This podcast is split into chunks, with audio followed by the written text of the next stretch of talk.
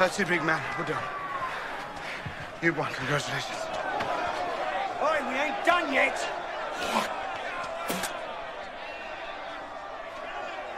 This mustn't register on an emotional level. First, distract target. Then block his blind jab. Counter with cross to left cheek. Discombobulate. Dazed, he'll attempt wild haymaker. Employ elbow block. And body shot. Block feral left. Weaken right jaw. Now fracture. Break cracked ribs. Traumatize solar plexus. Dislocate jaw entirely. Heel kick to diaphragm. In summary, ears ringing, jaw fractured, three ribs cracked, four broken, diaphragm hemorrhaging. Physical recovery, six weeks. Full psychological recovery, six months. Capacity to spit it back of head, neutralized.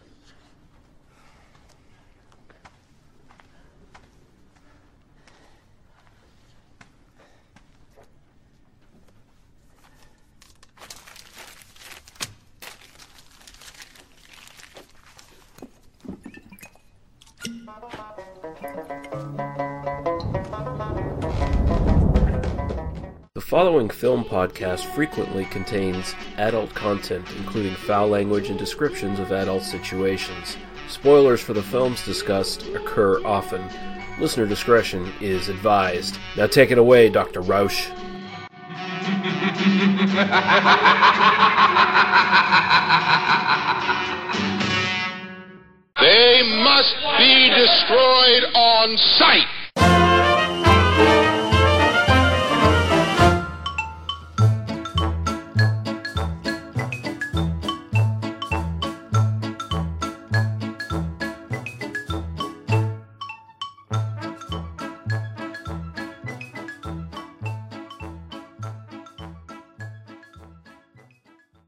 Back to They Must Be Destroyed on Sight, episode 182. I'm your host, Lee. Full faculty recovery, unlikely Russell. Joined by my co host, Daniel. Carried off into the arms of Morpheus like a caterpillar in a cocoon. Harper, how you doing, sir? I'm doing well. I'm even mostly sober, so this is going to be a fun time. Yeah, yeah. And uh, once again, temporarily, this- temporarily, just to be yeah, clear. we'll we'll see. Uh, and uh, once again, joined uh, by our co-host Jack, dangerous at both ends and crafty in the middle. Graham, how you doing, sir? I'm pretty good. I'm hyped up on the adrenal gland of a goat. Uh, so we're going to be looking at the two Guy Ritchie Sherlock Holmes films, Sherlock Holmes from 2009 and Sherlock Holmes: A Game of Shadows from 2011. And before we do that, we do have one comment to get through, so I'll go to that first. And this is just another spooky recommendation from Jeff Williams, and this time it's The Ghost Ship from 1943. Uh, Val Lewton produced thriller about a deranged ship captain obsessed with authority and his new third mate who attempts to impeach him. Uh, um, I mean, expose him. I think he's making a yeah. Uh, the film seems more than a little bit relevant nowadays. He says. So there you go. Yeah. Well, we'll get to that in two or three years when it will no longer be relevant, which is par for the course for Tim Badas. Uh, ultimately. hmm But you know, next Jeff Williams month because uh, Jeff Jeff Williams month, which is technically this month, but that's already set in stone as, as far as I'm concerned. So uh, we we do have some selections from his recommendations. So yeah, thank you, Jeff. That will be on the list though. Now we can move to what we've watched lately. Uh, I know Jack and I have nothing. Daniel does have something, so uh, I'll throw it over to you, Daniel. I finally caught up with the uh, Netflix Mindhunter series, and oh boy, do I have thoughts on this, which uh, far more than we can possibly get into in this. Uh, it does uh, kind of reiterate the thing that I said when we t- discussed Zodiac, the the Fincher Zodiac, is that um, this should have been a TV series. I mean, ultimately, it kind of predated the sort of like prestige streaming television thing. Mhm. Um, but Zodiac should like seeing, especially the first season of Mindhunter. It's like, no, no, no. This, this is, this is clearly what he was trying to do in Zodiac, but just only, only have three hours and seven minutes or however long that movie is to, to do it. I definitely really liked the the first season better than the second, partly because I've done a little bit of work digging into the Atlanta child murders, and I feel like the series. Uh, I don't know. I have complicated feelings about the way the series deals with it that I'm not ready to deal with at this point. I also, as anyone listening to this should know, I have some uh, knowledge about what it's like to uh, process the feelings of terrible people on a regular basis, and uh, I actually have lots of thoughts about that. But yeah, no, uh, I'm glad you had. I had. I was kind of re-listening to one of our episodes where you had recommended it right after season two came out, and I, I kind of went, "Oh yeah, I'll start this off." And uh, I was not uh, unimpressed. Again, that first season seemed really interesting. The thing that I really like about it is this sort of dynamic that our three leads end up having, where they're all kind of like bright people arguing with each other about the details of what they're doing, Yeah. and the show doesn't really lean on anybody being like the one who's right. You know what I mean? Like you don't get the sense that you know there's one genius who's out there. Like they all have kind of legitimate points to make, and they're kind of going in this real thing and trying to do this new thing. And there's a real question about like, is this even valid at all? Which I think Yeah. is something that's a lot more complicated. Uh, the second season, it ends up looking a lot more like a you know brilliant but broken white male anti-hero show a little bit more. It starts to feel a little bit more generic to me. Although I like a whole lot of what's going on, it, it loses some of that kind of interesting uh, dynamic that we get from the first one. We spend a lot more time with the characters' personal lives, which isn't bad. I think there's some good material there, but I think they make some missteps, and I think again it feels a little bit more like something that I've, I've kind of seen this before. Um, but I am looking forward to seeing kind of where they go uh, with the future. Um, so yeah, that's that's that's my opinion on Manhunter until we uh, mind sorry Mindhunter until we decide to uh, just completely do an, uh, a series of television and just do the series as uh, as, as a full episode. But Before then, though, if, if anyone's actually interested in a good little uh, podcast that covered uh, season two, I would recommend Duncan and Bo Come Correct. That's uh, Bo Ransdale, who runs the, the Legion uh, podcast network, and uh, Duncan McLeish from Podcast Under the Hmm. Stairs. Their podcast together, they they covered that whole uh, season, and uh, it was pretty good. awesome! I'll I will I have not heard this, so I'll have to check it out. Mm. In my copious free time, which I do not have enough podcasts to listen to. Yeah.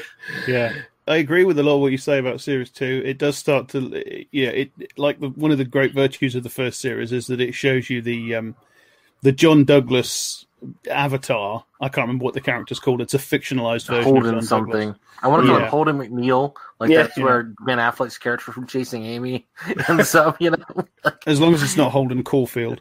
Um, Yeah. yeah. It, it on shows. the scale of terrible Holdens in fiction. Like you know, Yeah, the, Somewhere the in the middle, yeah. and the. Um, yeah, it, it shows you that he's kind of, you know, an asshole and he's wrong a lot of the time, and the others have valid points to make, and etc. And then the second one does start to look a bit more like he's the the lone genius being frustrated by the mediocrity. It's it the second series starts to resemble the um, pretty bad series in the similar style that they made about the Unabomber, where they Mm. heavily heavily fictionalized the role of one guy who apparently was actually fairly insignificant, um, in and make him sort of the only guy on the FBI task force that has a fucking clue about anything. Um, which is which in, in many ways it's the least of the sins of that series, but that's a that's a whole other discussion. But I yeah I, I, I like the show on the whole. I'm far from an expert, but I have listened to the Atlanta Monster podcast, and I have to say I'm clearly there are a lot of people on the sort of police's list of disappeared kids who weren't the victims of Wayne Williams, Yeah. but it's clear to me that Wayne Williams is a serial killer who is responsible for a, a lot of those names on the list. Despite his copious amounts of self-serving bullshit, which you will be served in enormous amounts if you listen to that podcast. well, Which you- I, which you should, also 'cause it's have, very I- interesting. it's very interesting. I also I re-listened to that podcast this week because I had listened to it before, um, and as I was kind of watching season two, like I was re-listening to that podcast, and I also have deep issues with that podcast, and so like if we want to do an episode just about um, that's like I would be happy to sit and like chat for four hours about uh, Well, it- those it- those kinds I of mean, things. It sounds like it would just be me being schooled by you because you know a lot more about it. So Oh no, I don't know that much, but I, I'm I'm fascinated with the with sort of like the the way that the podcast is produced and like the sort of I don't know. I have like like anyway. Well, we're get we're, we we have to actually talk about a thing that is in the title of this episode at some point, and so I'm, Yeah, I'm let's- not going to let's dig not- into that. But like, let's not get drawn into the irrelevancies of you know detecting crime. right, right. or the way that you might cover crime and the way that you know, refusing to draw any kind of real conclusions in your podcast is something that you know is a problem yeah. you know Oh yeah, no, I agree with that. Yeah, I very much agree with that uh, spurious pose of well, you know, who knows? It's a big mystery thing that that podcast is guilty of. Yeah, well, and it, and it kind of draws out it does the same thing in the second season with the zodiac killer where they sort of advertise it as oh we're gonna like get to the bottom of this crime we're gonna explain this to you and at the end like no we're just kind of retelling the story and it's retold well but at the same time there's there's no sort of critical judgment given to this stuff and i feel mm. like you know i could see sort of a version of like I agree that Wayne Williams probably killed at least some of those kids, you know, but I could see a version of reality in which he didn't, based purely on the fact that the like like in the sorry we're again way way afield, but the uh the the fiber analysis guy is like he's so like no this is a completely unique carpet fiber nobody ever ever found another carpet fiber like this one whenever i hear somebody who's that certain about it this is like the one piece of evidence that's used to like like it feels fishy to me and the fact that the podcast host doesn't kind of push back on that just a little bit more also and you know like i just i just kind of don't believe anybody in that story ultimately Mm. you know it, it is one piece of an enormous amount of. I mean, it's all circumstantial, but when you get Right. that much circumstantial evidence, all pointing in very much the same direction, and right, then and there's I and there's uh, DNA evidence that we've that, that Yeah. kind of came out since and all this sort of thing. Again, we're getting way way deep into something that we shouldn't be talking about on this podcast. But I was I like re-listening to it. I just I just I get even more frustrated, and the whole like thing about profiling and the way it's misused and the way that like that's also in plays into the Mindhunter series. I don't know. th- This gets into like deep philosophical questions about like why we do the thing we do in, in some ways. And I feel like that's a, I don't know. I feel like there's a conversation there and I can't find anyone else having it online. So I'm going to spew it out on this podcast for other Yeah, people to yeah. listen to. That's Welcome I to feel- welcome to I feel like- A&E's American Crime. yeah, yeah, that's right. We need another true crime podcast. the world is very short of, of podcasts that discuss true crime. because that, that's actually the one that's actually the one episode of that old A and E series I actually remember because it used to play all the time on like Saturday afternoons and stuff. Was was that episode of A and E's uh, American Crime or wherever the fuck it was? It was the Atlanta child murders. So Well, there. I mean, it's an incredibly fascinating topic. It's an incredibly. It, it's like I mean, the podcast does the Atlanta Monster podcast. It does give you a glimpse into just how incredibly complex and socially and culturally significant. You know, there's so much. I mean, James Baldwin wrote a book. I haven't read it, but James Baldwin wrote a book about this, and uh, it, it, it. I understand why because it's like this whirlpool of all these incredibly significant things happening in in this. You know, this this it, it, it's all these issues together. It's class and race and the the, the former Confederacy, and then yeah, pedophilia and police incompetence and police cover-ups, and it it's so dense with meaning. You know, yeah, but yeah, well, uh, we need to stop ourselves and take a break Yeah. before we uh, before we just do become the next true pri- crime podcast out there uh, in the legion of them, and we're going to talk about more crime, but fictional crime. And we're going to be back after uh, these messages and some music with Sherlock Holmes and Sherlock Holmes, a game of shadows. Broadcasting from the cursed earth, the Psychosemanticast. Let us face, without panic, the reality of our time. The fact that atom bombs may someday be dropped on our cities.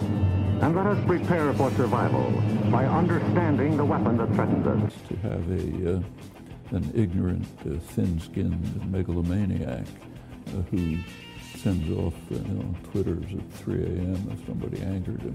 The neo-Nazis turning up in Washington, D.C. to have a rally saying Heil Trump. We talk about politics. I knew I couldn't trust you corporate greaseballs! We talk about movies. You can't come down here and arrest people just because of what they look like. Are you crazy? But that's police harassment. We talk about political movies, We're in trouble. The whole world's in trouble. They're all around us and we never knew it. You can only see them with these special glasses. The Psycho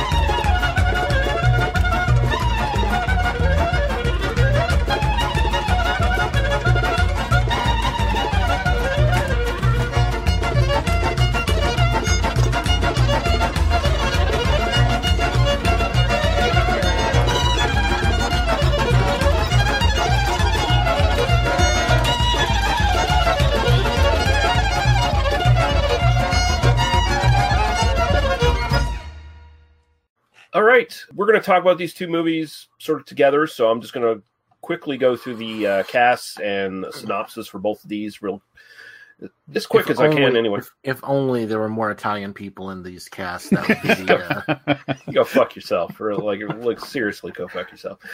I have a request. Someone I want to see. Sherlock Holmes. You and I are bound together on a journey that will twist the very fabric of nature. Allow me to enlighten you. Tomorrow, the world as you know it will end. Well, there isn't any time to waste then, is there?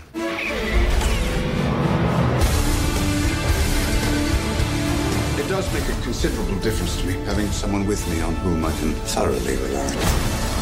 What's nice to see, Watson? Blackwood. The witness stated that he saw Lord Blackwood rise from the grave. Gonna raise a force that will alter the course of the world. He's just as brilliant as you are, and infinitely more devious. We'll see about that. Nice touch. I was simply studying your methods. Should the authorities ask me to hunt you down?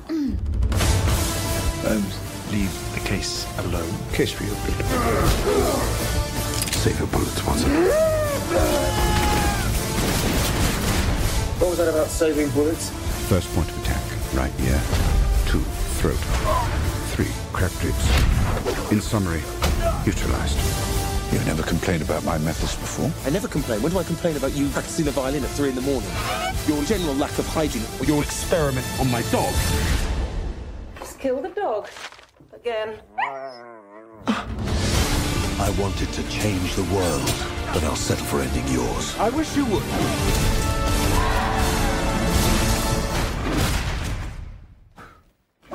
Get that out of my face. It's not in your face, it's in my hand. Get what's in your hand out of my face. Ugh, they've been flirting like this for hours.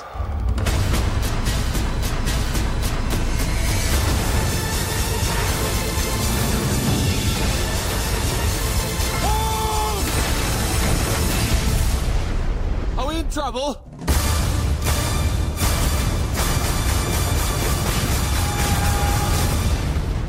Watson, you have the grand gift of silence. Makes you quite invaluable as a companion.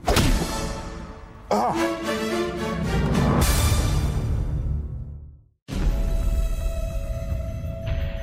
What do you see? Everything. That is my curse.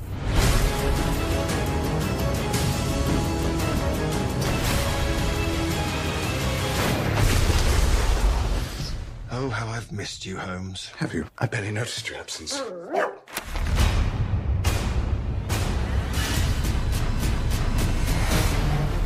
I'm knee deep in the single most important case of my career. What are we up against here? The most formidable criminal mind in Europe. Professor James Moriarty. If we can stop him, we shall prevent the collapse of Western civilization. No pressure. Who are you two? Concerned citizens. Mr. Holmes? I have a feeling you're in danger. Are you sure you want to play this game? I'm afraid you'd lose. Oh dear.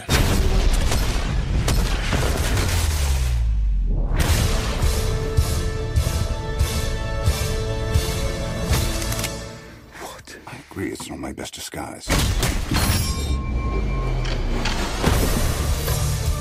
You know my methods. Shall we get to work?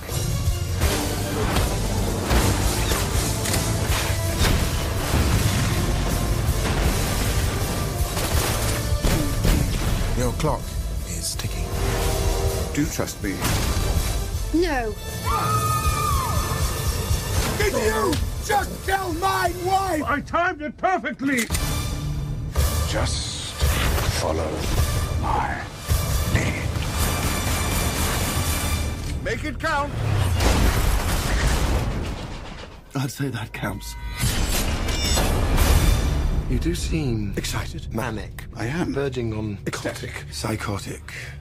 I should have brought you a sedative.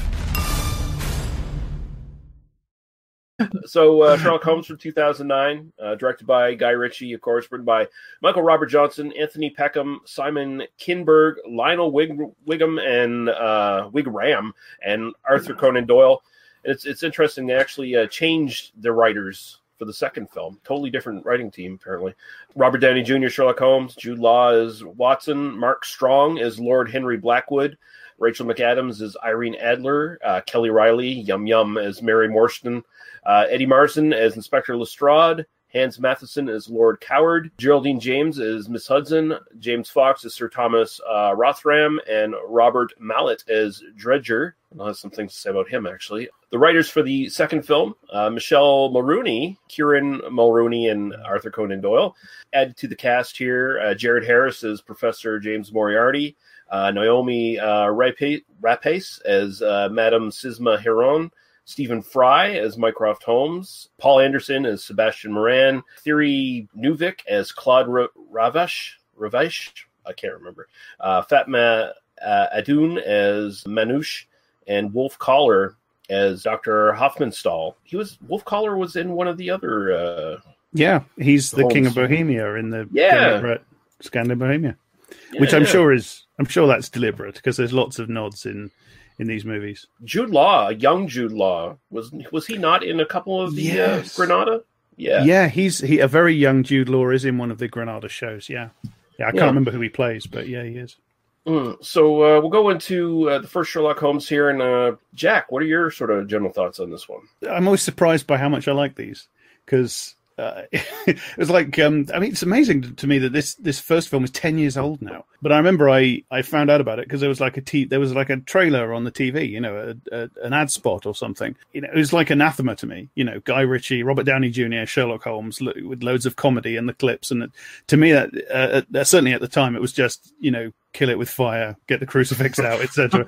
Definitely not for me. And then I don't know. So I'm I'm actually not sure how I ended up seeing this because it's not the sort of thing I would have sought out. I would have said to myself, "Yeah, not for me, not bothered." But I did somehow end up seeing it. I suppose it must have been on TV or something, and I it happened to be on. But I actually uh, I I really like this. I mean, uh, you know, I, I wouldn't call it uh, a brilliant piece of cinema, although I think it, I think these are actually very well made films. Yeah. Um, the, the the production design is fabulous. The sense of place is is beautifully summed up. I mean, it's kind of it's very heightened, and they, they you know they they put their foot down on the accelerator, but uh, they really do summon up uh, the the sights and sounds and smells of a past era. You know, you feel like you feel very immersed in it. Some of the panoramas are wonderful. Yeah, I mean, Gu- Guy Ritchie, he's he's a very good director. These are very these are very well made bits of cinema. There are things that Guy Ritchie could teach certain very well known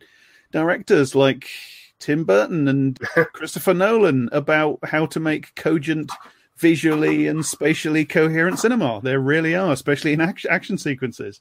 It's almost like he's the guy who started off doing like super low budget stuff or something. I, I really don't know anything about him, but um, yeah, uh, it, it, the action sequences are beautifully choreographed. You always know where everybody is. You know where what's happening every moment, even though the editing is very fast.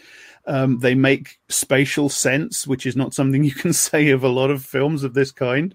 Um, I mean, certainly if you take uh, who's that guy that does the bloody awful Transformers films, they are Oh, Michael Michael Bay. Bay. Yeah, Michael Bay films are so visually incoherent. This Michael Bay needs to sit down and watch these and learn how to fucking do it. You know? Yeah, that's the problem with Michael Bay. He hasn't seen enough Guy Ritchie films. that Well- only scratches the surface of the awfulness of Michael Bay. Although I agree, he would be much improved by learning from really any filmmaker. Like just see a film, Michael. yeah, I mean- that, you know, but you know, You say that, but you know, Christopher Nolan, for instance, is a very acclaimed director. Christopher Nolan just has no fucking idea how space works. You, you can tell from watching his movies. Um, that is not something you can say about uh, Guy Ritchie. These films make a lot of visual sense. What, overall, I mean, there's lots to say about this, but I think the reason it works is that it's very affectionate and respectful to the original subject matter without being enslaved to it in any sort of way and it's it's found a way of doing it today. You know that's obviously what they were the, these are these are films very much of their time. They have sort of the marks of their time the 2009 2011 all over them you know. Um, they have lots of tells that, that you see in lots of movies from that era. But they they're obviously attempts to do these sorts of stories. Um, I mean, they don't bear that much relationship really to anything in Conan Doyle, but the basic the basic idea: Sherlock Holmes is a genius detective. He's got a stout friend, Doctor Watson. Doctor Watson has a, a, a wife in the wings, etc. And that Lestrade is sort of the the detective who teams up with them, and he's kind of incompetent, but they hang around with him anyway, etc. And he's you know th- this is the basic setup. And what they've done is they've found a way to do these sorts of stories today. And they've done them with a lot of self awareness and a lot of, they concentrate a lot on the relationships.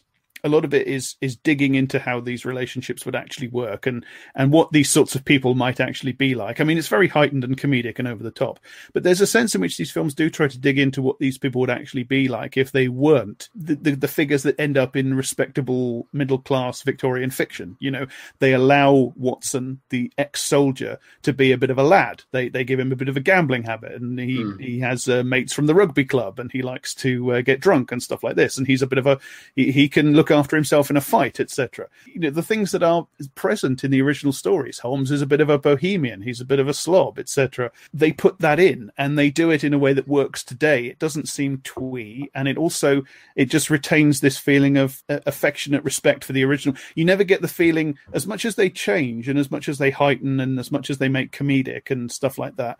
I never get the feeling from these that they're sneering at the old stuff, like they think they're they're improving it or doing better, or you know, like the old stuff is some kind of embarrassing old twee rubbish that they have to renovate. I, I get a feeling of real. They they find the core of value in the old stories that still translates to this very modern, up to date manner of storytelling, and it ends up that the final product becomes really a lot of fun. Uh, and uh, yeah, there's a lot more to say about it, but that's my basic position on these. I think. All right, uh, Daniel. I basically agree with all of that. I don't have the the same um, familiarity with the original source material and the various adaptations that Jack does. Although this project has uh, made me much more aware. And um, the reality is that, like, I saw both of these films theatrically. These were kind of like big budget blockbusters that I enjoyed at the time.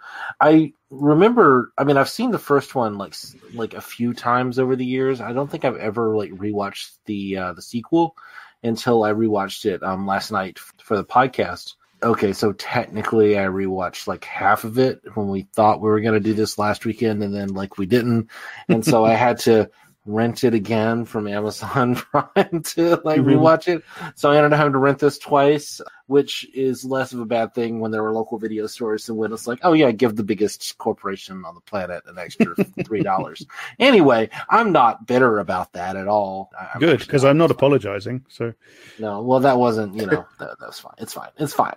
Fine. Anyway, so um, I've always really enjoyed these. I always enjoyed the first one more than the second. Although, like rewatching them, I really like the second. I think the second is actually kind of trying to say something about sort of the nature of the kind of Imperial War project and stuff. I mean, it's it's sort of like buried in this kind of popcorn fun movie sort of thing, but uh, I think there is something kind of interesting at the core of it. Whereas the first one feels a little bit more like just kind of the fun romp. I mean, it's got that kind of like science superstition superstition thing, which was uh you know very 2009 new Mhm. atheist kind of thing. You know, there, there's a little bit of that kind of going on, and that feels a little bit more dated today. Whereas I think the sequel uh, holds up better. Um, there is a third one apparently in production, although Guy Ritchie isn't involved with it, and I don't know how that's going to work. Yeah, I love, I do love the the sort of the slow motion action sequences. The like, you know, we're, we're this is how we're, we're gonna punch people, but we're gonna do it like a chess game. This is not how real fights work, but uh, it is how they work in this uh, series. So it's fine. It's it's actually a lot of fun. It, it works well um, in context. I think the final battle in the second movie with Moriarty and Holmes, where like they're practically doing telepathy with each other. That felt super overwrought when I saw it in the in, in the theater in 2011, and it felt almost as overwrought when I rewatched it last night. You know, I- other than that, they ba- it basically works completely for me. Like it just it works in in, in the film. I do think that the bare knuckle uh, like boxing sequences uh, remind me a lot of Snatch in that in that really really good way. Like it feels like Snatch was the like we're gonna do this low budget, and then this was like, and now we have you know a hundred million dollars to play with. He And so, likes. He really likes shooting sweaty topless men fist fighting each other. Like he, he has a thing for that. well and, and there's so much that like one of the things that i really love is like this this kind of more bohemian homes this more uh, earthy homes and and sort of like part of what he's good at is just sort of interacting with uh, people of all like kind of classes and all strata of society in particular he's comfortable with the subaltern class which i think is is a really interesting move to take and Mm. something that is left out of a lot of these ad- adaptations the idea that like he would just decide i'm, I'm just going to go and like some, be, be in a bare knuckle boxing match because i'm feeling depressed and i want to have a drink and i want to beat the shit out of somebody and so like that's just what i'm going to do you know like uh, the, the comfort that he has with that I, I really like that angle on holmes and i kind of like uh, sherlock holmes as kind of a gangster picture with like Mm. this kind of superhero wandering through it and then in the sequel, I kind of like the idea that he's sort of this like avenging angel, kind of going after the great powers, and he's sort of trying to kind of work, you know, against this this this war machine. Which I think the second film is less than successful in terms of how it decides to execute that. But I really like the intention, and I really like that kind of angle on it. So I I, I really do think these films are like kind of underappreciated. Anyway, sorry, Jack, you were going to say something. I was just going to say that thing about Holmes who can, you know, mix with like the low lifes and stuff perfectly happily. That is something that um, you get in the Rathbone ones as well. There's a couple of sequences in, in the Rathbone movies where Holmes will go into a, uh, you know, a uh, an East End dive, and he gets lots of dirty looks. You know, there's there's people that oh, it's it's Sherlock Holmes, our great enemy. But then there's also like um, lovable Cockney thugs who say, oh, Mister Holmes, yeah, and because you know he sent them up for something. But he also got them off a murder charge. So Yeah, or he or he wins their respect by telling them tall tales while he's locked up in jail. yeah, well, that's that's one of the that's sort of like the modern version of what those Rathbone ones do, isn't it? In in these ones, there's a wonderful scene where Lestrade comes to get him and he thinks he's being beaten up, and it turns out he's at the centre of a, a great load of guys telling them jokes. This is a very socially adept Holmes, which is kind of the Mm. opposite of the Jeremy Brett version. The, the Jeremy Brett version does connect with people of you know lower classes, but he he does it but through disguise almost always, right? Well, yeah, and he also does this in like there's a there's a wonderful there's a lovely episode called Silver Blaze where there, there's a bit where he's interviewing a, a maid who I, I think she discovers a, a, a dead body and she's tremendously distressed, you know, and he um he he just reaches out very quietly and very with no fuss. He just reaches out and he, he touches her hand. And it's like in the in the brett version of holmes you feel like that's an incredible achievement you know for Mm. him to to and it's not because she's a maid. It's just because this holmes is so buttoned up and and repressed uh, that he can't reach out to people. And by that point in the series he's he's come out of himself to the extent where he can reach across and make that sort of human contact which is which is part of the great stuff about that show the way holmes grows and and and, and does that over the whereas this is very much this is a very uh, gregarious holmes who can basically swagger through any social situation with complete confidence it's a Um, very so- American Holmes, right? Like uh, it feels it feels very coded American in a weird way. Yeah, yeah. Well, he's kind of Tony Stark without being a war criminal. Well, and I and I think there's a and I think there's a there's an angle of like you know, 2009 to 2011. That's literally Iron Man two happens right in between those. Yeah. And um, after this, he basically does like two more movies that aren't as Tony Stark, and then since then he has not appeared on screen to date as anyone except for Tony Stark. So I think there's an interesting, an interesting he's- dynamic happening. He's in there, his, yeah. uh, yeah, he gets into his Rathbone phase where he's doing Yeah. nothing but you know Sherlock Holmes. I, I find it funny also that a lot of his disguises in these movies are absolute shit. And Oh, yeah, I love that. They're, they're Yeah. way worse than than uh, Rathbone's disguises even uh, back in the day, right?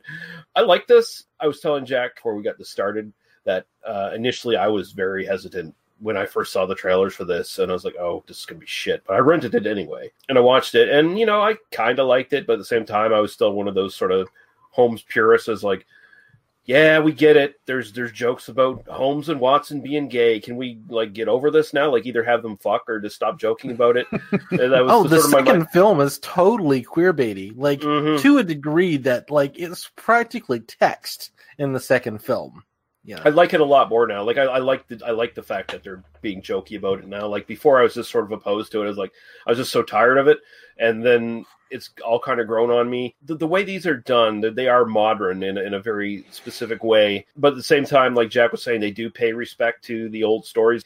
There's about a million Sherlock Holmes stories that are weaved in and out of these two movies in one place or another. Like if it, even if it's just an offhand reference, and I'm not even going to try to bore everybody with listing that shit. But um, if you're familiar with the stories and you watch these two movies, you'll be like, okay, yeah, yeah, yeah, yeah, that story, that story, that story, that story. I like how this starts years into their career together. Watson's already kind of tired of him. He's like, yeah, we we need to stop doing cases. I need to like.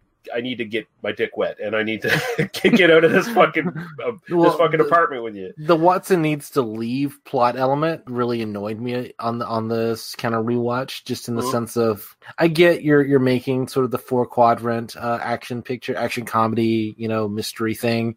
I get that that's what you're doing, and you need like a through line to sort of you know sell this, but also like you know.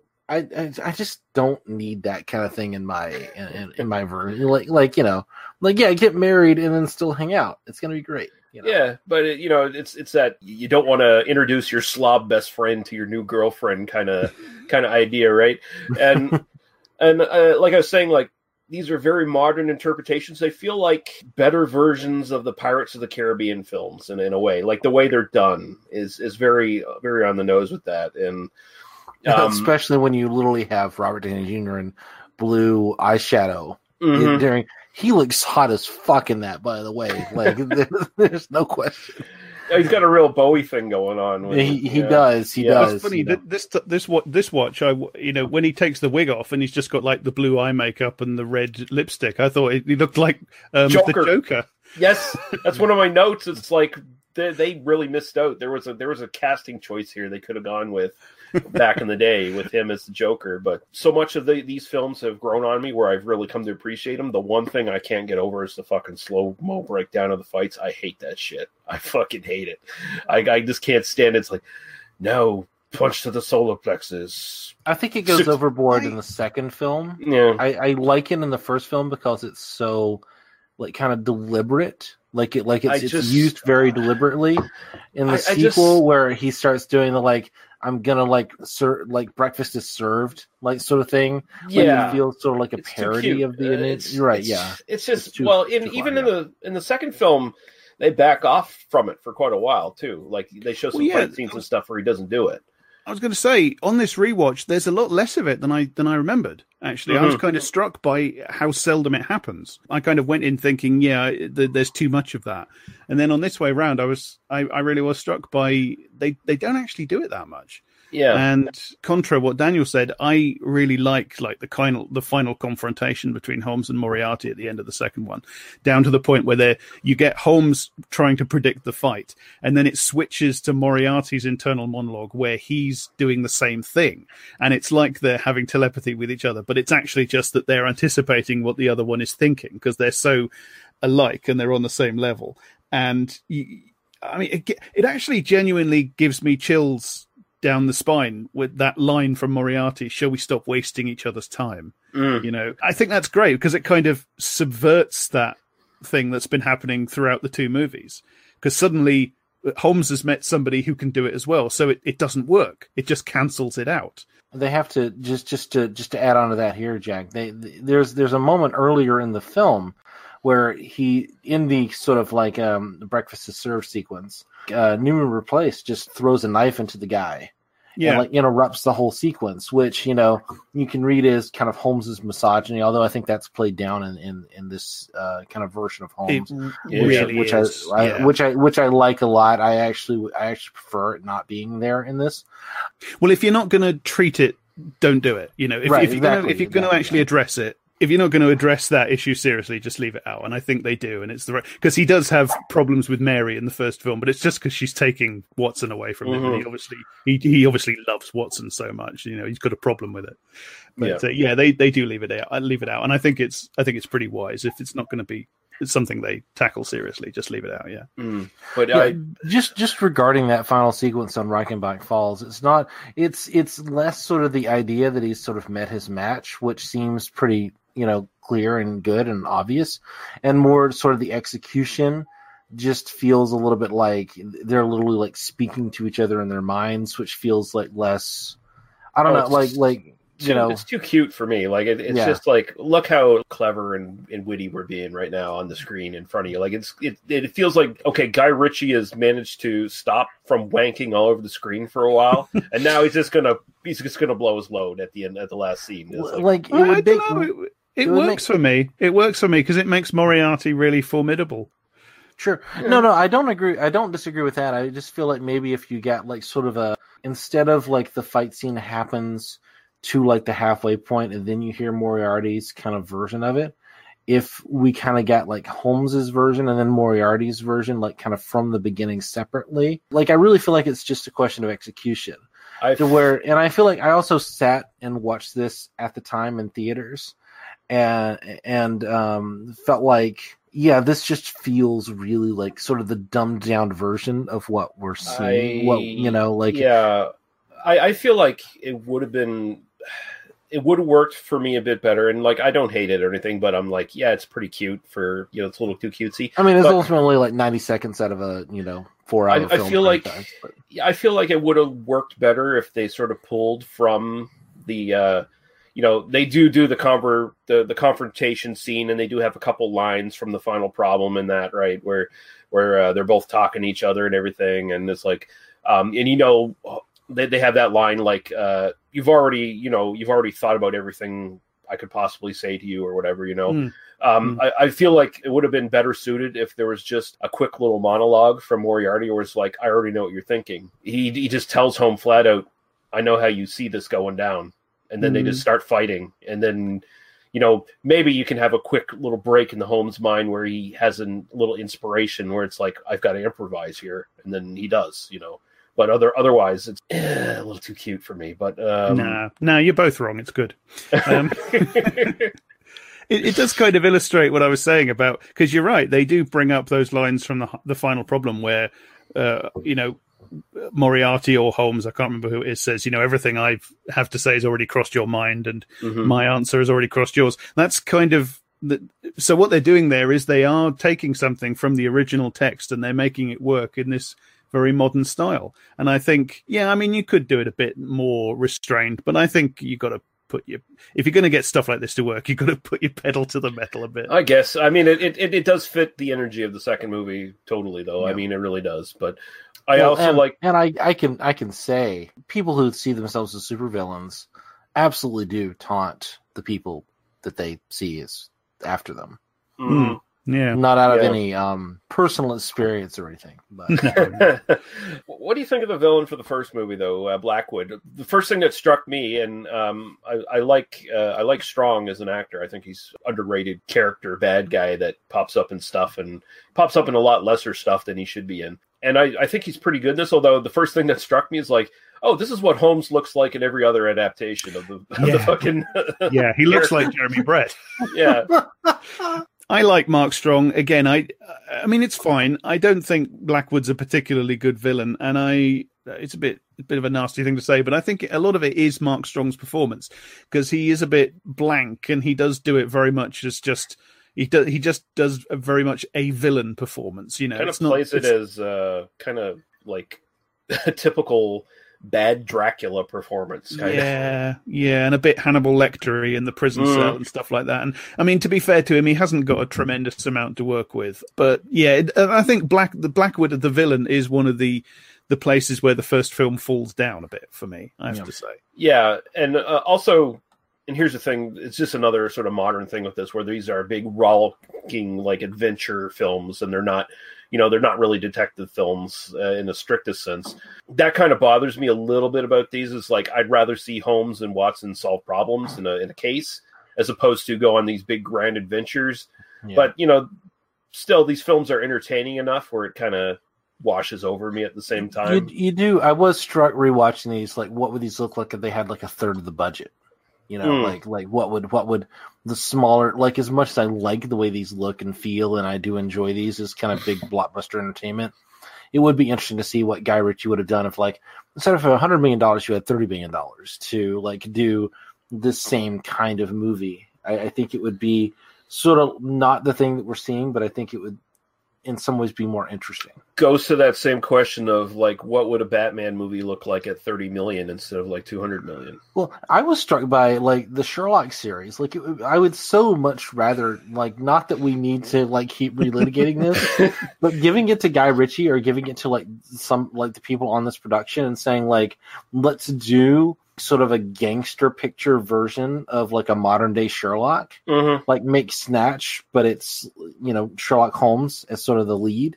Like kind of delving through the like modern as of like the time you know kind of London And- underworld. and- and Like, what's Jason- How, how amazing would that series be, right? You know, hey Like- what's what's jason statham doing right now you, you want to play watson J- Jason Statham, I would accept as Lestrade, um, as a sort of modern. that, that, that actually works real well Yeah. i'm thinking Can we about get him? in Can we get him to grow a mustache? Yeah, yeah. yeah, yeah, I'm thinking about him in Snatch right now, walking around with his with his big trench coat. Uh, yeah, D D.I. Lestrade. Yeah, that that could Yeah. work. Um, I again, I've never seen a single episode of Sherlock, um, but I have seen the last few years of Doctor Who, and I have seen uh, Jekyll, written- Yeah. also written by Stephen Moffat. you're and one of the I, four, you right? know, Have you I- seen Jekyll? I get the feeling that whereas these movies are affectionate and respectful, even through the jokes and the ribbing and the self awareness, you know, maybe that's not true of Sherlock. I don't know. Maybe Sherlock is more the sort of thing where you get the feeling that the people writing it kind of have a condescending, patronizing attitude to the original source material, and they think the thing to do is to smear their own shit all over it because that's you, inevitably going to be a uh, lot cleverer. Are Um, you sure you've never seen an episode? of Sherlock? because that's Jack exactly has what that psychic series. mind powers. Yeah, because that's exactly He, what that he and Steven Moffat does. are in a battle over a chess game. Yeah. over Reichenbach Falls. Well, if I could be sure of taking Steven Moffat with me, then I would cheerfully accept. well done. Oh, dear. Why does it always come back to poor Steven Moffat? Honestly, well, he brings it on himself, really, when you think about it. he kind of does, doesn't he? Yeah. If he could stop making terrible television, like, we Yeah, would, this is it. we'd be happy to praise him. Honestly, Yeah, you know. if he just could, stopped uh, making make his- TV, I could. stop going on about the TV he makes. Yeah. Oh wait, Um, he's doing Dracula now, so like, Oh, God. we're not Yeah. gonna have any opinions about that for sure. No, no, no one right. here He's- has any like connection to the history of the of the Dracula mythos. He's it, basically the man isn't going to be happy until he and Mark Gatiss have smeared their shit all over everything that I love. So I conf- I confidently expect them to come home one day and find them in my lounge, you know, smearing shit all over my cats and my books and things. Um, never mind, never mind. Uh, he's gonna make his new series up with Adam Smith. Will be the, you know, no thanks. Um, Thomas Piketty for the win. Will be the next. You know, that's Unlike- a joke like- that absolutely no one will get. But like you know, Jack understood what I was doing. But yeah. yeah, no, Um, his his new series is going to be Hayek, starring uh, starring Jason Statham. There you go. Not that I love Hayek, but you know what I mean. Um, I'm glad. I'm glad this is really funny for somebody. yeah, two or three people are going to get this. It's going to be very. It's it's more I'm important to Daniel's- be. It's gonna. It's gonna. It's more important to be very funny for a small number of people than to be a bit funny for a larger number of people. I think Daniel's gonna die. Right, like I'm watching right now, and he's getting really red. I'm just imagining the Hayek series. There's Steven Moffat. Uh-huh, uh-huh. Okay, I think I've Someone- hurt him. someone will have to explain this to me later on. um, I'm gonna. I'm just gonna move into some trivia for the first film, and we can kind of move away from that because there's not. I mean, plot wise, there's not a lot to talk about in the first film. Like, there's just No. kind of a couple of beats, but We should at least What talk is it? Rachel McAdams. Oh God, Mhm. don't, don't. Rachel McAdams. Wow, she's so good. Yeah, uh, absolutely wasted in the second film. By the way, Watson's line to Holmes, uh, "You know that what you're drinking is for eye surgery," is an obscure reference to Holmes' cocaine usage because at the time cocaine was used was uh, topical for uh, eye surgery. Uh, Yeah, and that's then the stories, Yeah. yeah. So that, that's kind of clever. There are reported references to five women murdered by Blackwood, and that kind of just is like a stand-in for Jack the Ripper because you know Mhm. same time frame kind of thing. So um, I did like that that they kind of like tied that in, um, although they didn't explicitly do it. But it's, it still has like the um, sort of Well, it's, it's it's not the Masons. It's a it's another society or something like that. But it's still like it goes into that sort of uh, oh Jack the Ripper was a Freemason and all that Yeah. kind of stuff. It's right? it's another one of those references. As I say, there's lots of references in these. Like the the thing with Holmes charming flies with his violin. That Oh. is a, that is a direct lift from one of the Basil Rathbone movies. One of the shots of Baker Street is almost exactly like the opening shot from the Jeremy Brett series opening titles. The, the thing about this sort of pseudo Masons and almost Jack the Ripper, that's very much a reference to Murder by Decree. I think. Yeah, yeah. Yeah. Uh, and uh, Colin Farrell was apparently in talks to play Watson before uh, Jude Law was cast. So, um, Hmm. yeah, I think I think Jude Law is perfect in this. he Um, is. Uh, yeah. yeah, I was I was telling Jack uh, offline as well that um, I'm kind of like thinking Jude Law is my favorite Watson out of all the ad- adaptations. Even though, like, I think there's maybe ones that are true to the character. I just really like what he does with Watson. Like, I, I just I, it's, it's I just, just, fun. I just love Watson who can throw a punch. Like I Mhm. love a Watson who feels like he's equal to Holmes. Yeah. kind of doing his own thing. Like he can't do the deductive powers, but he can do it well enough to sort of support Holmes and kind of question Holmes, but also has this sort of martial prowess that even Holmes with his sort of magic deductive superpowers doesn't always like he needs backup, you know, and that's where where Watson comes in. Also, Watson doesn't put up with fucking Holmes bullshit. It's just like, No. like it, it- at one point he's just so mad at Holmes, and, and Holmes is just going into one of his spiels while they're in the hansom, and he just punches him in the fucking nose. He's just like, he's like, shut up, and then he Well, has a and- and the- smile afterwards. and the medical knowledge which comes into play in a really serious way in the second film so you know there's Mhm. there's a there's much more of a back and forth i think in these movies um Mm. Yeah. with Watson So, uh, and with 'cause you- Mary who gets who gets uh, some some nice stuff particularly in the second film you can't just do it straight anymore. You can't have Watson, the jolly good chap who's basically just there to follow Holmes around and, and say, "Oh, Holmes, that's amazing," and Mary is just this li- little woman who's in one story and then dies conveniently. You know, audiences just won't accept stuff like that anymore. you can make Watson that if you're a certain creator who we've already laughed over. Oh right, okay, I see. hmm So the second film's all about Holmes chasing Moriarty. He kills Irene Adler. I'm not going to bother reading the synopsis, but it's, it's just good. And again, Jack and I were talking about this before Daniel joined. This is like just one big movie. It's it, it really Yeah. is. It's just like a four hour movie. Yeah. it's Holmes and Watson in proto World War One. Yeah. Yeah. Uh, it, it, it touches upon that stuff too. Like it touches upon the stuff that we had in like what was it, Se- Secret Life or Seven Percent? I can't remember which one. The one with the Loch Ness monster. Secret Life. Secret Life. Yeah. And I saw that after I saw this um originally, which Because yeah, because it, it goes into Oh, no. pre-modern Did I? pre-modern war actually I think I did see Secret Life first. That's interesting. Oh, sorry, sorry, that's a. Mm.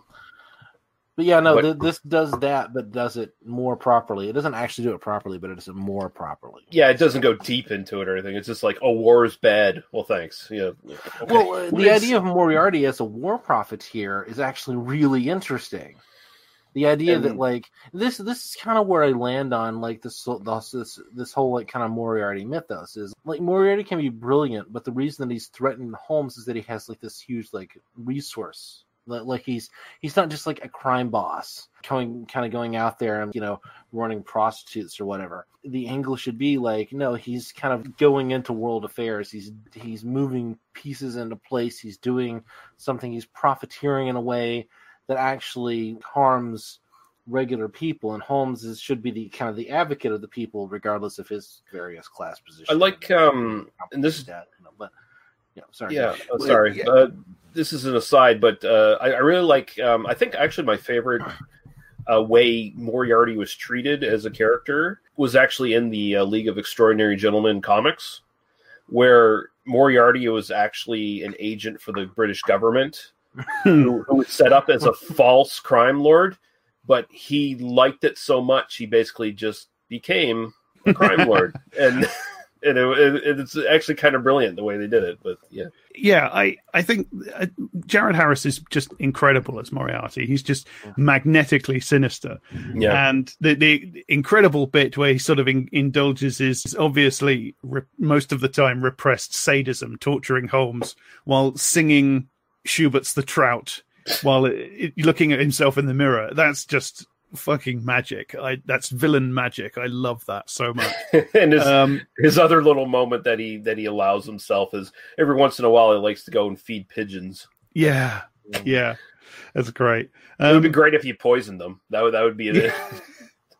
But no, it's I, I love the depiction of Moriarty in this because I you remember I said in one of the other ones that Moriarty's kind of ridiculous because the idea of this guy who's a, a university professor and also a crime boss is just uh, kind of absurd. Does he direct his huge criminal enterprise in between doing seminars with his students and grading papers? Grading papers, yeah. This this film just completely leans it. Well, both these films actually just completely lean into this. In the first one, Holmes identifies him as a professor because he's got chalk on his lapel, and Mm. then in the second film, you actually go to King's College, Cambridge, and there he is like his there he is in, in his Don's little waistcoat and his gown and everything, and he's teaching a class. He's in his classroom. He's he's exactly like you know a, a, a Cambridge Don, and I just love that. I love the uh, the idea of this guy who's just this just a Cambridge Don who also happens to be a massive crime boss. They just, yeah, that's what it is. He, he- that's exactly what it is. Don't worry about the fact that it's daft. That's exactly what it is. Hmm. And I love it. And Jared Harris does it completely seriously. So it just takes on this incredible sinister edge to it. Just him pottering around in his in in his uh, gown in his room. It, it's it's brilliant. Well, and, well, and he doesn't like. There's no sense of, and this is something that I liked in one of the Jer- uh, one of the Rathbone ones that we did, where there's no there's no moment of recognition. There's no moment of Holmes like catches Moriarty and says like, "No, you're actually the guy." Clearly, you know, like no. Holmes shows up like literally on invitation and it's like, you know, trust you're gonna leave uh, my partner out of this. He's no longer a part of this. It's like, no, fuck you. Yeah, I'm gonna kill him too, and his wife. and and, your, and his wife. Like Hmm. again, Well, again, um, go on. Personal um, feelings on Yeah, that. no, you know? and he he makes the point of like it's your fault. You pushed too hard into my doings, and now I'm going to end you, and I'm going to end your friends, and I'm probably you- going to kill them first. You paid attention to what I do. That's crime enough for me to kill you and everybody you Killing love. you and everyone you love. Yeah, no, absolutely. It's because he can't he can't have loose ends. Like he can't have any loose end, and it's like even well, it's if not only loose, loose ends. It's like I'm going to go after them mm-hmm. because, like, look, we're in, we're we're going to collide, and like this is just he Well- phrases it as like this is this is a this is a, a force of nature. This is just well a thing he that's he happening. he is like a force of nature in a way. Well, at least he thinks himself as one because the influence he has, where he kills Irene Adler at the beginning, the first half of the film, he sets that whole dinner date thing up just to kill her. And it's like all those people in that room, he claps his hand or whatever, and they all leave. And Yeah, he that's- poisons her. That's chilling, isn't it? Yeah. Because every, everybody in that room is working for him. It, that's what you realize at that moment, or they're mind controlled, whichever way you want to read Mm. it. I, and I- it's you know, I, I'd rather I'd rather see it as like he he you know he owns the restaurant or he ha- owns the guy who owns the restaurant sort of thing. You know, he has these enormous resources, and that's what makes him Hmm. like it's it's less about like I mean he is brilliant, but obviously I mean Holmes wins in the end, so Holmes is more brilliant than than Moriarty. But it's more that he has these huge resources. Like he can send like a team. Like it's not just like two assassins to kind of come in on the train. It's it's he like basically buys the fucking train. It's like a- in like it's like a you know, regiment of people. Because like how do you kill like he doesn't even know Holmes maybe he knows Holmes is gonna show up. We could we could kind of talk about like but he's like, Oh, I've got to kill Holmes's friend. Let's send in fifty guys. Yeah. You know, like that's it's- his that's his angle on this. Like, let's arm them with cutting edge military equipment because this is the only way we're gonna do this. Like, this isn't even Holmes. This is Holmes's buddy. Yeah, and this and is the level wife, of energy we have to give to this because I gotta, I gotta say, this is a much more satisfying Holmes on a train scene than him fighting with the, the King of Bohemia or whatever on the fucking top of the goddamn train car of swords. Yeah. Yeah, Uh, I mean, you, you raised the class thing. I mean, I think this does this does kind of pit uh, Holmes and Moriarty in a kind of class battle in a way because. I mean, it acknowledges that Holmes is from privilege, right? Because the second film brings in Mycroft, and it shows you what is implied to be the family home, you know, where Mycroft still lives and potters around naked. Stephen Fry walking around naked. Yeah. Oh yeah. god, that scene is like it was kind of amusing in 2011 and 2019. It's like this guy's gonna get me too'd in like eight seconds. You know? like, this is Harvey Weinstein like level nonsense. but he's the, yeah the thing is mycroft is completely unconscious of of any i mean you, he even gets that sort of line to to mary where he says you know i've i've started to realize over the last few days that you know that a, a person might you know in extremis uh, a chap might in extremis come to you know not entirely dislike uh, being in the company of somebody of your gender and stuff like that. So this is obviously a guy who's I don't know. Is he, he's he's gay or he's asexual or something, and you know, or, or he's just got no idea. He's just a he's just a big kid, isn't he, Mycroft? Yeah, he's he just really he's just a, huge toddler, and he lives in their in their family seat, and he's got he's got a butler follows him around, and this Well, ancient butler that waits on him, and and yet Holmes is obviously from the same place, but Holmes lives this very bohemian lifestyle, and he hangs out with the crooks and the the guys at the bare knuckle fights and stuff like that,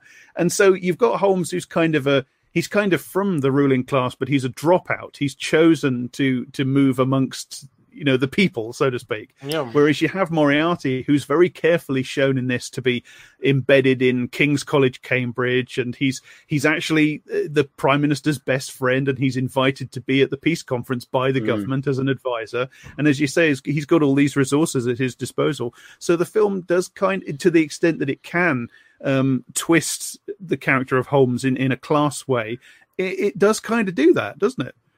Yeah, It does, yeah, no. Holmes refused to be propped up by the system that would have propped up his talents and used them for their device. Yeah, And- Holmes has a very ambiguous relationship with the authorities in these films, doesn't he? Yeah, You know, he there's Mycroft- no there's no fondness between Holmes and Lestrade really, and uh, No, no. he he turns down the opportunity to work for this quasi Masonic order that basically apparently run the empire. Yeah, Well, and, and, the uh, way that the second film treats the anarchist movement is definitely sort of ambiguous in the sense that, like, oh, there are sort of people doing bombings and like this is bad. Uh, sorry, are, are these bad in are these bombs supposed to be like? Uh, remember in the first film, there's this whole plot point around the device that Blackwood is using. that that was supposed to blow up Parliament and kill everybody. Um, but it it's not like really a bomb at the end of it. It's a time release like poison gas machine or whatever the fuck, right? Right. Like that technology is never touched upon in the second film. I don't. I don't think we're supposed to imply that these are like sort of like radio controlled bombs. I think this is. Uh, I mean, that's yeah, because because they make a they make a point in the first film that oh uh, Moriarty's interested in radio controlled devices like the you know Yeah, the I- I the that burgeoning technology. Left. Yeah, yeah. Kind of just But- gets dropped. But it but the- does but tie in to an intrigue- extent because what uh, uh, Moriarty's very interested in armaments, isn't he? Yeah. Well, It's it's just- just he becomes like I just want to own the bombs and the bandages. I want to own the bullets Yeah. and the bandages and the you know. But like I, I find I find the sort of treatment of sort of the radical politics of the of the anarchist movement of the of the 1890s or whatever, um, sort of interesting here in the sense that like at first it feels like they're they're going to do something. They're going to say like, oh well, you know, these extremists or you know after. but then like once you actually meet one, it's like no, we were just kind of subverted by this guy who offered us money and he gave us resources and then kind of took over the thing and then started threatening my family and what the fuck else am I Hmm. going to do? Which happens. w- and, and for a hundred million dollar movie, I think that's amazing. Like uh, you know, and Although even I- it's to the degree that it's better it inadequate. To the degree that it's inadequate, but to but like for a hundred million dollar movie, that's way further than I expected it to go. It does I- kind of sidestep the usual horseshoe theory thing, where you know the further left, the further left you go, the more on the right you are, and they become Yeah. fanatical and they just slaughter everybody because they're fanatics. It doesn't quite do that. It it it shows the the, the lead anarchist. He has that that one scene where he's depicted with a fair amount of dignity, and it's like, Mhm. as you say, it's like the anarchist cause has been corrupted by being bought out by this guy. Yeah, I and mean, of course, yeah. Mo- Moriarty's relationship to the establishment or the forces of law and order is it's very ambiguous because on the one hand he is shown to be kind of part of it. As i say he's a cambridge don and he's friends with the prime minister. But at the same time he is outside the law and outside the forces of authority and you know illegitimate. And that there's this kind of this is in both the movies actually and this is a political point about the movies. They both kind of do this james bond movie thing where the the villain is somebody who does pretty much exactly what all corporations do or all governments do it's it's just that when he does it it's bad because he's the villain he's not Mhm. you know he, Yeah. he he does basically what the british government does or the american government does or shell does or whatever but it's it's evil when he does it because he does it secretly behind the law you know and he's he's he hasn't got the, the forces of legitimate authority on his yeah, side he's, he's doing it against the interests of the empire. He's, yeah, he's, yeah, and that's. I mean, you look at the first one. Blackwood is evil because he wants an empire. Well, Britain's already got an empire. He's standing in the in the Houses of Parliament, the seat of empire, saying we're going to have an empire, and that's why he, the film's saying he's so evil because he wants to rule the world. Well, that's where you're standing is where the world is essentially run from at this point because they've already got an empire, you know. And in in the second film, you have um you have the same thing happening again. It's like, Mor- isn't it awful? Moriarty wants to start a war and make loads of money from selling armaments. Well, that's what's, as Moriarty kind of points out, that's what's going to happen anyway. Yeah, he's not wrong. Why, why, why is Moriarty evil and a villain? Because he's one guy trying to do something that all these various competing imperialist states and their and the the, the capitalists that they represent uh, are are going to do anyway. Yeah. really weird how this happens again and again in these sorts of films. I do like that some of the gypsies, at least in this film, get some agency, although it, it goes into that expendable gypsy kind of trope Yeah. for every film, and it's like, oh, okay, yeah, you start killing them at the end. Like there, there's that whole uh, scene at the end of the film there in the woods where they have that arterial barrage in the woods there, where they're Mhm. just they just start blowing, and like that would have killed all of them. By the way, like if any even a cannonball lands beside you being shot from a cannon, it's probably going to kill you. Just just the uh, the actual pressures from And it are going to kill you. Yeah, if you watch the films back to back, it's kind of especially glaring because the first film actually shows reasonably accurate for this sort of film Mhm. exactly that sort of thing happening because in the scene on the wharf where you get the explosions Oh, you yeah. see in, in slow motion you see both watson and then at another point holmes and adler being sort of blown backwards or blown sideways just by the the force of the explosion pushing the air outwards so when that doesn't then happen during the a bit too long i would say chase through the woods Yeah. it's a bit jarring But yeah, because they, all would have been turned into jelly. Like there's Yeah. none of them are surviving. But the other problem with that is that it it does show you that there's there's a bit too much slow mo in these films. Yeah. Uh, one one of the reasons why the fight scenes do get a bit draggy is not so much that they happen too much; it's that just slow mo happens too much generally. I think it would have been. Ritchie likes his slow mo, doesn't can't he? help himself. Yeah. I guess you know, I do. I do have a, a problem with Irene Adler being dropped so quickly in this film, but Yeah, that's a and shame. then, and then it, it takes like half the film for it to become really a a sticking point with Holmes, where oh, I'm doing this for Irene in some respect.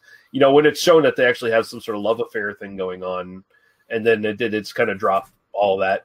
But um, at least they replace her with a really hot gypsy girl who does the action girl thing, you know, or whatever. But still, I I would have rather it had just been like Irene Adler survives throughout the entire thing, kind of kind of deal, honestly. But um, Yeah, you, you could you could rewrite it so that it's Irene Adler's brother, and she and he were both members of an anarchist cell in New Jersey or something, couldn't you? because I mean, Although- it, it feels like something she would do. yeah, but it does. I suppose it lends a bit of because they're going for that very European feel to the Mhm. second film, aren't they? So yeah, I understand Um, why they did it. Bring in a new character, etc. Yeah, one one scene I one scene I want to point out here. Um, so like the the score for both of these films, which I, by the way, I think this is one of my favorite modern movie scores. Like between these two films, the do do do the the, the, the Hans Zimmer shit. Like I th- and I think that's some of his best work. In, in No, it's great. recent It's in my head right now. Um, I love that he brings back uh, Ennio Morricone's Two Mules for Sister Sara in, in a sequence where, where they where they get the horses and they put Holmes on the donkey, and it's just a direct rip from Two Mules for Sister Sara, and it's fucking amazing.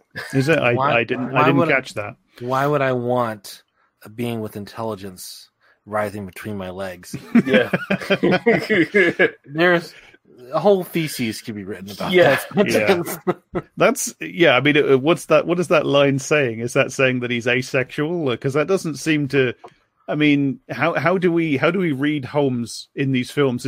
Because you can you can read him as asexual but with romantic feelings, or you can read him as bi and poly. You know, kind of he wants to be Mhm. in love with Watson and Irene Adler at the same time. His his perfect setup would be those three living together. You know, it, you can you can look upon like you know, oh, what maybe you know a few years ago at the start of their partnership, he and Watson just used to fuck sometimes. Yeah, it was just a thing. I mean, they're- Or- they're- or maybe Watson. You can also read this as like Watson is completely unconscious of that.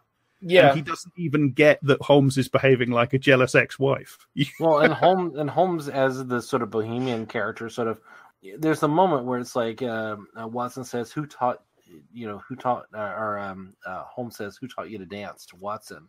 Like after Holmes has been leading Watson around the dance floor, and then Watson's Yeah. like, "You did." Well, you had an Mm. excellent teacher. It's like, well, you know, like, yeah, queer baity as fuck. Like it's It it's is. practically text. It's practically text in this film. and I was and I was thinking back to uh, Secret Life where Watson was dancing with the. Uh, I just uh, imagine like a scene that we never got to see where like Holmes taught Watson to dance. Like he said, like, look, you might have to like pretend to be a woman at some point.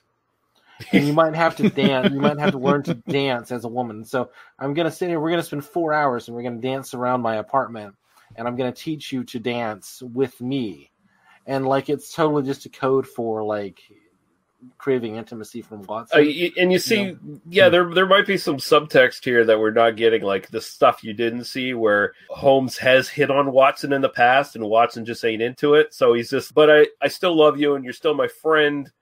So I'm going to tolerate you hitting on me every once in a while, but I'm just going to do it with a little bit of a shrug, like, okay, you can fuck off now with that shit. We already talked about this. I'm not going to stick my dick in your ass. Get out of here with that stuff. And Holmes is still like, but come on, you want to, you really want to. Yeah. And yeah, and then it, then it gets really uncomfortable and it gets into consent stuff, and then it's like, yeah, no one ever thought about that when they were writing this film. Or it could just be, you know, back in the early days of their friendship, 10 years ago, whatever it was, you know, if Watson's had enough to drink and Holmes has had enough cocoa leaves or whatever, you know, it's just, it's just a thing that happens every now and again. Hey, it's college, you know. Sometimes, experiment. Yeah, sometimes- exactly, yeah. Sometimes you just gotta blow a blow a buddy. You know, it's just a thing And that happens, that's- right? You know? That's mm. probably quite true to life for these for guys like this. They spent an enormous amount of their time in homosocial environments, you know, college and school and the army and stuff. They spent a huge amount of their time just surrounded by other men. So I don't doubt that it I happened all the fucking time. How much of like frat guys like today kind of sitting around and like kind of talking about their penises and like like pissing in front of each other and stuff? It's basically like this sort of veiled homoerotic stuff. Like Mm, there's no yeah. doubt that like there's a lot of that that happens. I mean, the Victorian age, like we at least sort of like we in America sort of like tend to think of it as you know oh stiff upper lip or whatever, but it's like beneath the surface. Like this, this was the most pornified generation in history up to that point. Oh god, yeah. Yeah. I mean, Victorian porn, like everything that you can see on the internet today, existed somewhere in London in 1890. Hey, go to go uh, go watch Taste the Blood of Dracula again. You get a nice club with naked w- women with snakes on them and shit, and yeah, yeah, you could do that. Um, and then Dracula shows up and goes, "They have destroyed my servant. Hmm. Now Which I they care must about. be destroyed." Which I care about for some reason. yeah, it's just For more no of a particular insult. reason, I care Yeah. about this No, it's, it's just a- servant of mine, It's who just a- clearly just a- I have no particular relationship with because I am No. very much a straight man with healthy, red-blooded, not American because I'm clearly not American desire. I'm Christopher Lee with a wig on that looks very, very convincing, but not so much so now that when someone saw me bald, they've now seen the line the line of my wig in every fucking movie they've watched since. that, that's not something that's I happened have to me. I have never had a hard on except in the presence of bountiful women. that is the only reason one would ever have a hard on. Yeah, Taste right. the Ralph- blood of Dracula has no ulterior meaning. Ralph Bates This- has no attraction for me whatsoever. I Uh, no, we are not- so far off field in this episode, but we're talking about movies that like hopefully everybody's seen. this series has ruined Christopher Lee in a way for me. Like I'm, I'm, I'm serious. Like, uh, when once we got to the point where I saw Christopher Lee fucking bald, and I learned that was his real hairline, I have watched three or four movies with Christopher Lee in it since, and I'm just seeing the fucking scalp line of the fucking wig he's wearing now, and I notice it every time. Now. So you've lost all respect for him now that you've. He's he terrible was- now. He's terrible actor now. I can't. I can't even watch him. No, it's it's just it's just like wow. I, I see him in total new light. I, I've known forever that Peter Cushing had the fucking wig on for like a good thirty years, like last 30, 40 years of his fucking career. But Christopher Lee, I never noticed, and now I do all the time. You you have a strange mind, Lee. I'm sorry. It's just like wow, those hair those hair pieces are fucking immaculate. Like they have like Burt Reynolds should have hooked up with the dude who did the hair pieces for them, man, because Well, it's it, it's kind of a tragic uh, paradox, isn't it? Because Christopher Lee's hair pieces were so good that no follicularly challenged Hollywood actors like Burt Reynolds realized that he was wearing a hairpiece. If they had, they could have got in touch and said, Yeah. "Tell me where you get yours, man." But they didn't know because it was so good. It, it's a catch twenty two situation. I like the idea of Burt Reynolds in like 1974 calling. Like I see it as a text, even though it's 1974. A call on a on a big rotary phone, like with the dial. You know, you roll it around, and you call him up and go like, "So tell me where you get your your hairpiece, man." That's what I see right Yeah. now in my head. Where'd you get your Hairpiece, Christopher Lee? man. Christopher Lee giving him like a particular address in London and being like, you know, fuck that, I'm not flying over the Atlantic. Yeah, no, no. Chr- Christopher Lee be like, "Which one were you again, Smokey or the Bandit?" No, it's Thematically, I, was both Smokey and the Bandits. That's what no one realized. You know, Yeah, it's like when people don't realize Frankenstein is the creator, not the monster. Mm. It's the same thing. Yeah. No, I see it as a phone call where Burt Reynolds is on the phone with Christopher Lee and he says, Where'd you get your piece, man? And uh, Christopher Lee misunderstands and he says, Well, I, I like to read about Charlemagne and uh, I like to I like to read the Lord of the Rings. That's where I uh, relax. I'm going to record a heavy metal album about Charlemagne at some point. yes. and uh, re- reminisce about uh, snapping Nazis' necks during a World War. Yeah, the real James Bond, fucking snapping Nazis' necks. Yeah. Ah!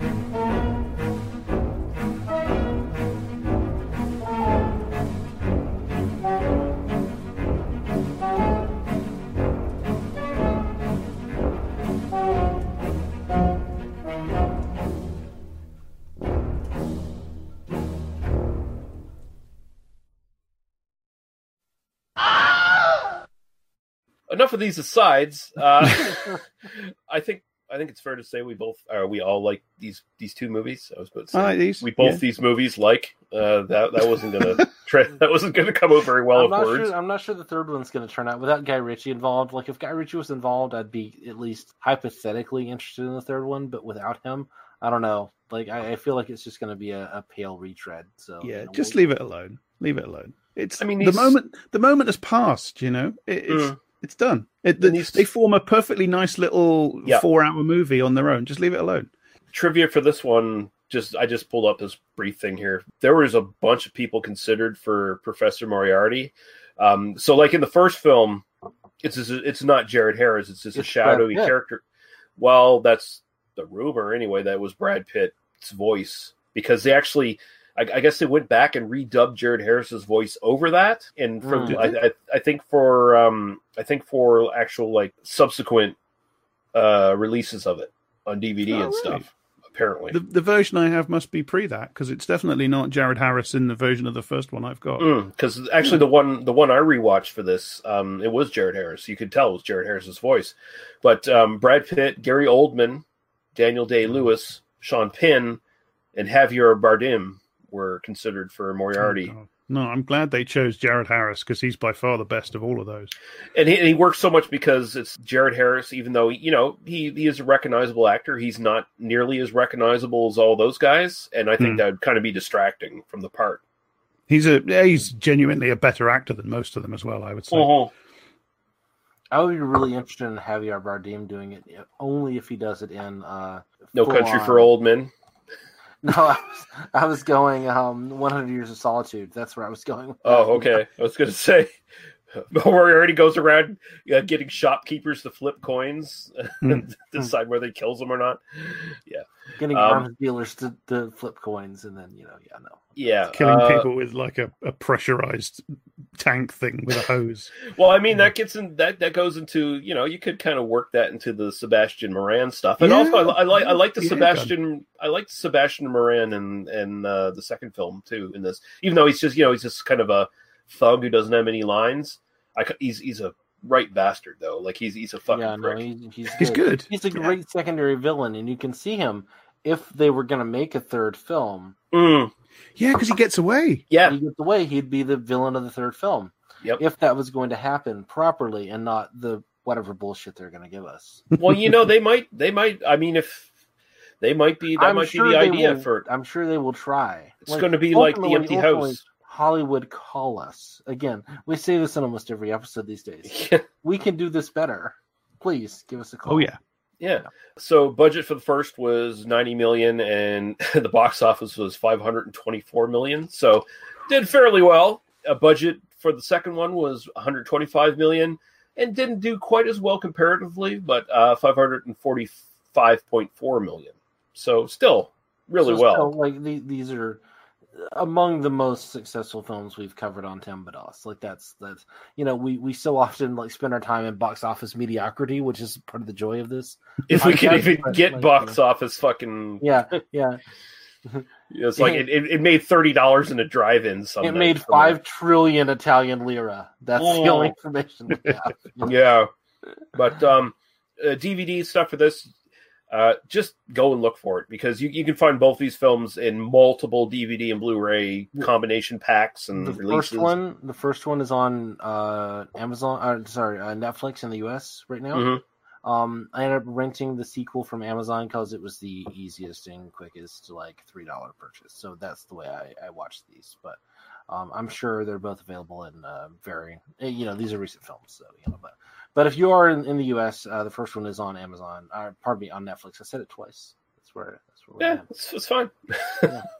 uh but right now, go watch it. It's good. yeah but yeah this was uh, absolutely a lot of fun uh this little deep dive we did into sherlock holmes stuff it was I'm gonna miss not having a weekly Sherlock Holmes date with you with you all. Like Yeah. Yeah. it's Yeah, gonna it's be, gonna it's- it's a sad moment. My wife will appreciate having uh, these evenings uh, with me uh, to rewatch Mindhunter apparently because that's a thing that we've been doing.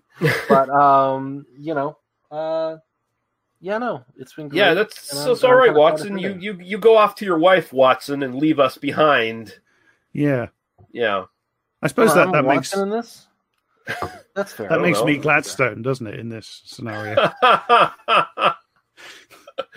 or Mrs. Hudson, maybe. I don't know. Uh, but I, I, Lestrade, but the better Lestrade. No, I tell you what, I pop in every now and again and uh, you know uh, beguile you. Uh, so I'm Irene Adler. I want to be there you go. Irene There Adler. Hey, that works. Oh yeah, I also wanted to mention. I forgot. I was going to say. I was going to say something. Uh, Robert Maillet as Dredger, the big giant in the first film. Oh yeah. Uh, former professional wrestler. oh and- really? oh, and, I, yeah, I would never have guessed. Canadian professional wrestler from uh, from here in the Maritimes too. By the way, uh, the Acadian Oh. Giant, and he was One of your Kurt- people. I get it. Yeah, one of my people, I guess. Yeah, and uh, apparently he actually legit knocked out Robert Downey Jr. in one of the fight scenes. Oh, I Oh. believe it. I Yeah. believe it. I, Um, I'm envious. I'd like to do that. I mean, those those sequences are like those those fight sequences are pretty hardcore. you know, Yeah. in the, in the you know like the, obviously there's CGI and there's fakery, there's you know like the stunt choreography and everything, but like this is this was this was in that era of like no, we can do real fight choreography now. You know, we've learned how to do this, and uh, Hmm. yeah, no, it's it's pretty Yeah. great. Yeah, the fight scenes. It, it again. It, it it's very much of its moment, you know. But um, you, you can tell watching these movies that they're from 2009 and 2011 in all sorts of ways. But Yeah. uh, yeah, no, this is among the best. These these are among the best examples of these sorts of things that they that they're very uh, typical of. Yeah, I, honestly, they're. I find them way like I was comparing them to the Pirates of the Caribbean films, way more rewatchable than those films. I I find. Um, and anyway, uh, Jack, No, I'd, I'd I'd agree. I'd agree. it, it was it was an absolute pleasure having you on for this series, and I mean, of course, you're always welcome back. Whatever. Th- goddamn this, thank you. No, this has been great fun. I really enjoyed this, and uh, yeah, I will. Uh, I will pop back maybe quite soon. We'll see. But uh, yeah, Yeah. thanks for having me. It's been really interesting to see all the all uh, sort of concentratedly watch these Holmes adaptations and see how they the things that they have in common and the things that they differ in. You know, it's been uh, and and of course it's been a lot of fun talking with you guys. Thanks very much. Yeah. So, uh, where where can people find you? Okay, uh, if you want to read my stuff, you can go to my blog, which is Shabogan Graffiti, which is spelt with one O for boring reasons, uh, which is part of Eruditorum Press. If you Google either of those phrases, you will find me. Uh, easier still is to go to my Twitter, which is at underscore Jack underscore Graham underscore.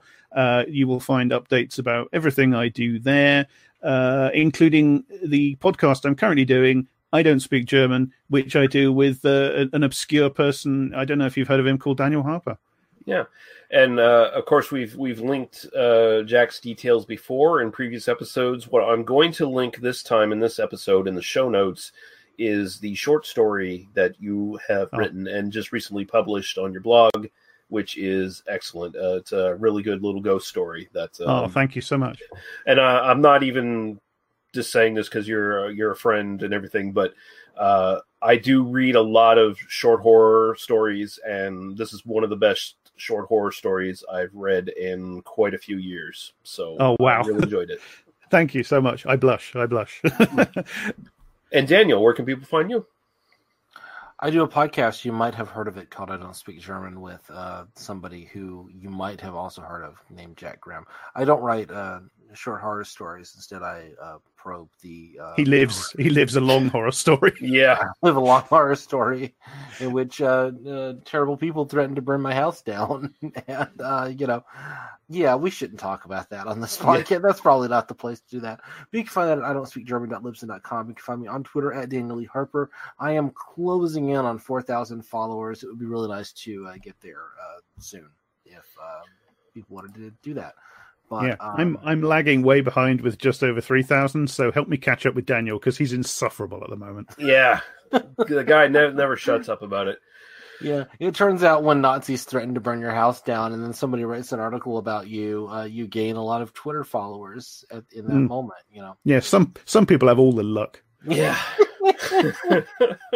Uh, and you can find us at tmbdos.podbean.com, where you can find our Apple Podcasts, YouTube, Facebook links. Facebook group is the best way to get in contact with us. Give us recommendations. The next few episodes are going to be uh, recommendations from Jeff Williams. So, I mean, if you're prolific enough in doing recommendations, then uh, you might get a month of your own where Give we give us hundred recommendations, and we'll do eight of them. We Yeah. promise. Yeah. Hmm. Uh, So, so, the next the next little while is going to be uh, they must be destroyed on sight. A game of Jeff Williams. Yes. uh, and actually, the next episode, when we do it, whenever it shows up, is going to be This Gun for Hire from 1942 and Woman They Almost Lynched from 1953.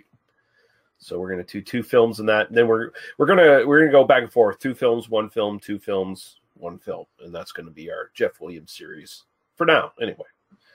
But yeah, so uh, thank you everyone for listening. Thank you guys for uh, joining me. Uh, it was uh, again, it was a great pleasure to, to do this series with uh, you, Jack, and uh, it was just a lot of fun. Uh, I, I, we're not going to be doing a Sherlock Holmes podcast, but I would not be opposed to like coming back to this like somewhere down the road and hey, let's do a couple more Sherlock Holmes films. And uh, Yeah, no, I I would love Ah, to do that. yeah. Yeah. it would be great. yeah, I'd I'd be well up for that. So yeah, great.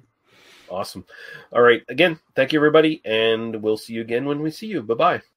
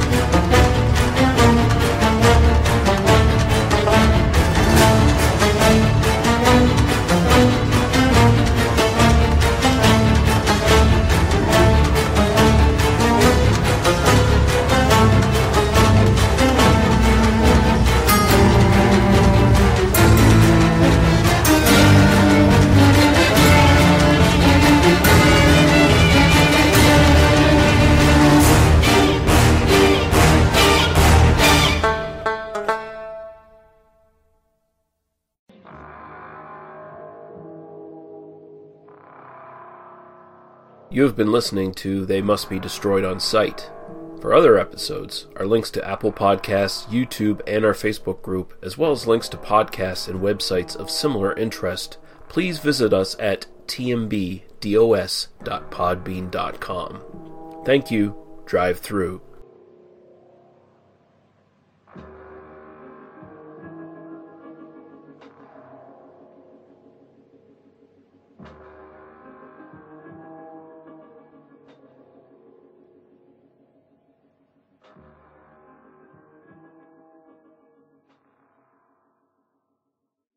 If you don't want, if you don't want it to make it something you tackle, Hush! Hush!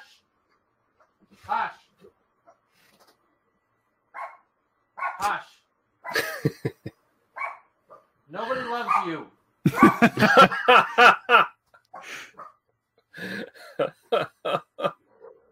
Yeah, nobody loves you. what have you done? What have you done to Gladstone, Ja- Daniel? you killed the dog again. Ruthie, come here.